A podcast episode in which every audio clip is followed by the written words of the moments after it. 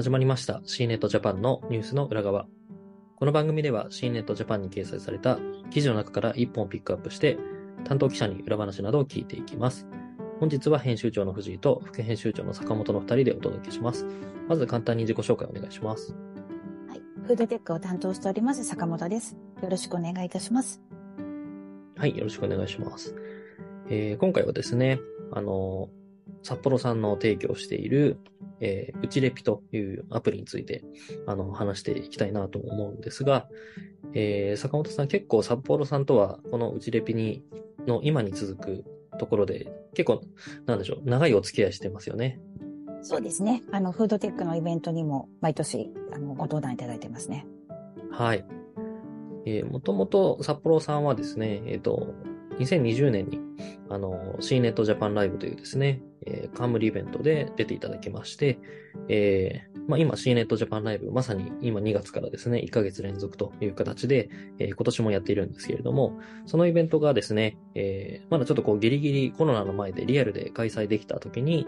えーご登壇をいただいたというところで、でその時も、あの、テーマは新規事業だったんですけれども、えー当初はですね、札幌さんの、あの、社内での、えーなんでしょう、ビジネス、えーコンテストというか、まあ、そちらの取り組みを、えー紹介していただきまして、で、当時はですね、確かのクックパシャットでしたっけ？あの、はい。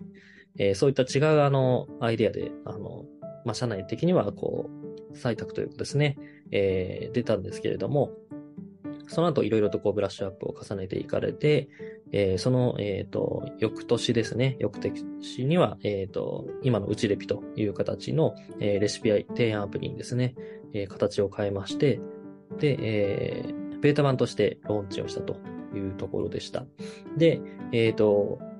そうですね、2021年の秋に開催した我々のフードテックのカンファレンスに、ちょっと場を移していただいてですね、そこで、ま、ちょっとまたお披露目みたいな形で出ていただいたのが、え2021年ですね。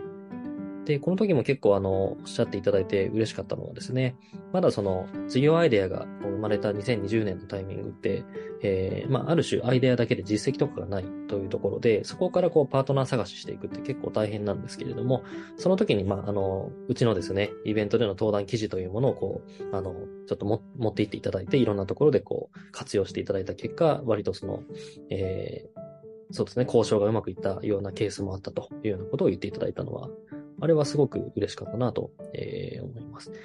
で、えっ、と、2022年、昨年もですね、秋に開催しましたフードテックカンファレンスにご登壇いただきまして、えーこの時はですね、あの、これまで担当していた保坂さんと河合さんという、え2名に加えて、えー浜田さんというですね、方も加わって、まあ、あの、メンバーも、あの、増強されて、えーベータ版で提供していたうちレピが正式版という形になってですね、えー発足しましたというような話をしていただいたという、流れですけれども、で、その時にですね、あの冬、えー2022年の冬頃にまた新機能を出しますよというようなあの予告をしていただいたんですけれども、えー今回、あの、それが実装されたというタイミングで、えー改めてですね、あの、フードテック担当している坂本さんに、あの、うちレピさんの、こう、結構がっつりとしたインタビューをしていただいたというのが、えーちょっと長くなりましたけれども、経緯になってまして、えーじゃあ坂本さんの方からこの記事のちょっとこう、ざっくり中身などお伺いしてもいいでしょうか？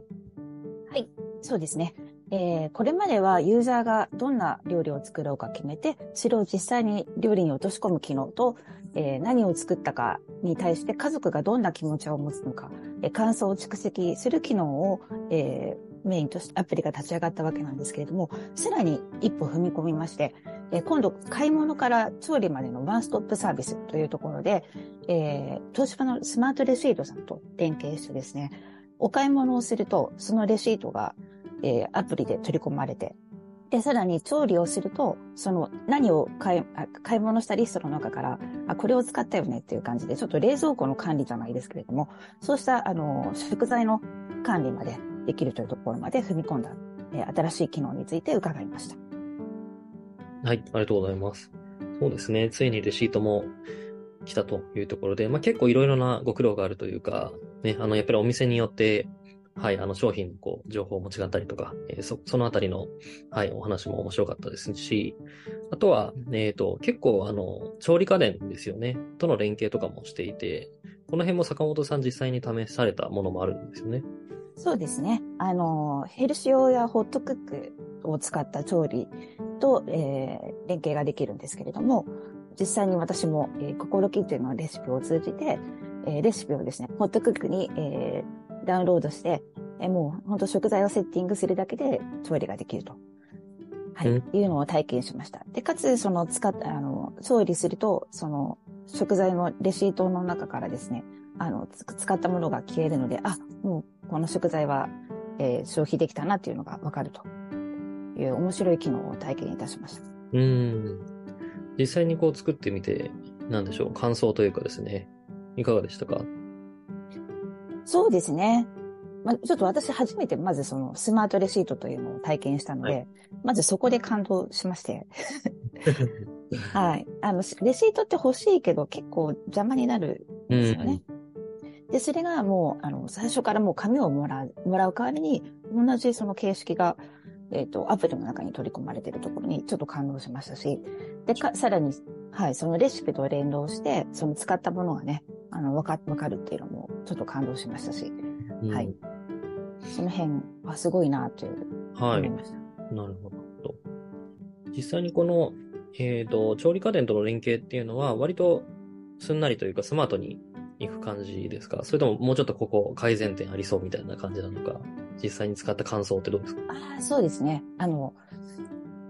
なんだろう。例えばその大容量のものを買った時に、その量までは管理してくれないので、うん、えー、使ったか使わないかだけなんですね。なので、ちょっとそのあたり、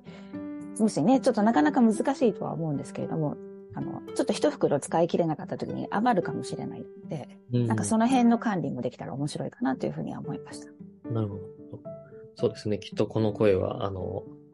うちレピのメンバーの皆さんに届いてると思うので、恥ずかしい。検討材料にしていただけるかなと思いますね。あと、あの、インタビューの最後の方でですね、えー、次はあの冷蔵庫とも連携をしていきたいというようなお話もあって、これはなので、なんでしょうね、こうスマート、今レシートでやっているようなもののさらなる、うん、まあ、進化版みたいな形になっていくんですかね。そうですね。やっぱり冷蔵庫と連携って、なかなか、あの、難しいところではあるとは思うんですけども、そこまでね、あの、冷蔵庫と繋ぎ込めたら面白いですよね。うん。結構昔からあの LG さんとかはね、あのカメラ付き冷蔵庫というか、あの中が見えますよとか、結構あの冷冷蔵庫のデジタル化というか IoT 化みたいなことをあの割と昔からやっていたイメージがあるんですけど、日本も最近、今日もたまたまテレビ見てたらね、あの、冷蔵庫の中がカメラでスマホで見れますよみたいなあの CM。ありますね。はい。なんで徐々にそういう、なんでしょう、各社アプローチしてきてるんだなっていう気がしますよね。そうですね。ちょっと今後が楽しみな感じですね。ちなみにあの、坂本さん、えー、うちレピ、まあいろんな、えー、機能とかありますけれども、こう一番なんか坂本さん的にこう刺さった機能というか、これいいなっていうポイントってありますか？そうですね。アプリを立ち上げると、あの、いろんなメニューが出てくるんですね。例えば15分以内で作れるレシピとか、はい、あの、時間も書いてあるので、その、美味しそうなちょっと画像を見ながらまずメニューを決められるというのも、なんか一つポイントかなと。あと、ご飯トークという機能があって、あの、まあ、あの、家族で、えー、今日はこれにするよとか、なんかそういった、あの、トークもできるのも面白いかなというふうに思います。うん、なるほど。そうですね。私は、あの、ちょっと違った視点で、えー、やっぱりですね、うちれぴさん、その札幌さんがやってるからこそ、こう、いろいろな、えー、大手の、まあ、食品メーカーさん、えー、を巻き込めるっていうところが、やっぱり面白いなと思ってまして、えー、まあ、サイト上で言うと、まあ2、2万件、えー、そういったまレシピがあるというところなんですけど、結構あの、キューピーとか、えー、ミツカンとかですね、えー、結構いろいろな、あの、あと UCC カゴメとか、いろんな、まあ、あの、大手メーカーと組んでいて、えいわゆるその、創作レシピというか、その、そのメーカーだからこそこう出してるようなレシピ。で、普段はあの、ウェブサイトに多分各社が載せてるんだけれども、なかなかこう、多くの人の目には止まらないようなレシピ。えー、そういうものはですね、こう、一堂に会しているところ、いうところが、すごくいいなと思ってまして、あの、まあ、私結構ですね、週末、あの、ご飯作ることが多いんですね。で、まあなんか余り物とかで作ったりとかおつまみ作ったりするんですけど、だんだんこうやっぱりこうレパートリーがなくなってきて、あ、これどうしようかなという時に、あの、うちレピに載ってるようなですね、ちょっとこう、一風変わった、あの、例えばですね、なんだろう、ご飯ですよ、カルボナーラ風みたいなものとかが今サイトには載っていて、まあ、これも今後ちょっと作ってみたいなと思うんですけど、はい。そういうものがこう、自分では思いつかないようなもの、えがいろいろあるというところで、ちょっとあの、そうですね、どういうメニューを作ったのかっていうのが、ちょっと、え今すぐに思い出せないんですけど、確かご飯ですよ、桃屋のご飯ですよ。を使った、えー、メニュー一つ作ったんですけれども、なんかそれもやっぱり結構余りがちな、あの、調味料とかって結構あると思うんで、まあそういうものをですね、えー、料理として再利用して、で、ちょっと楽しいみたいなものが味わえるのは結構うちレピーならではの面白さなのかなとは思いますね。確かにね。スイーツキンと納豆のお味噌汁とかなかなか浮かばないですね。ね。そうそうそう。それ、羽衣さんがね、なんか出してるレシピみたいです。なんかその組み合わせ自体がね、もう、なんか発明というか、そうですね。開発しました。前におっしゃってたのは、はい、やっぱり食品メーカーさんはその自分のあのところの食材が美味しくなれるようなレシピをかなり研究されているので、あの、いいレシピがあるというふうにおっしゃっています。はい。そうですよね。多分相当な研究を重ねて、えー、生み出したレシピだと思うんで、あの、ぜひ多くの人の目に触れていただきたいなと、えー、思いますね。はい。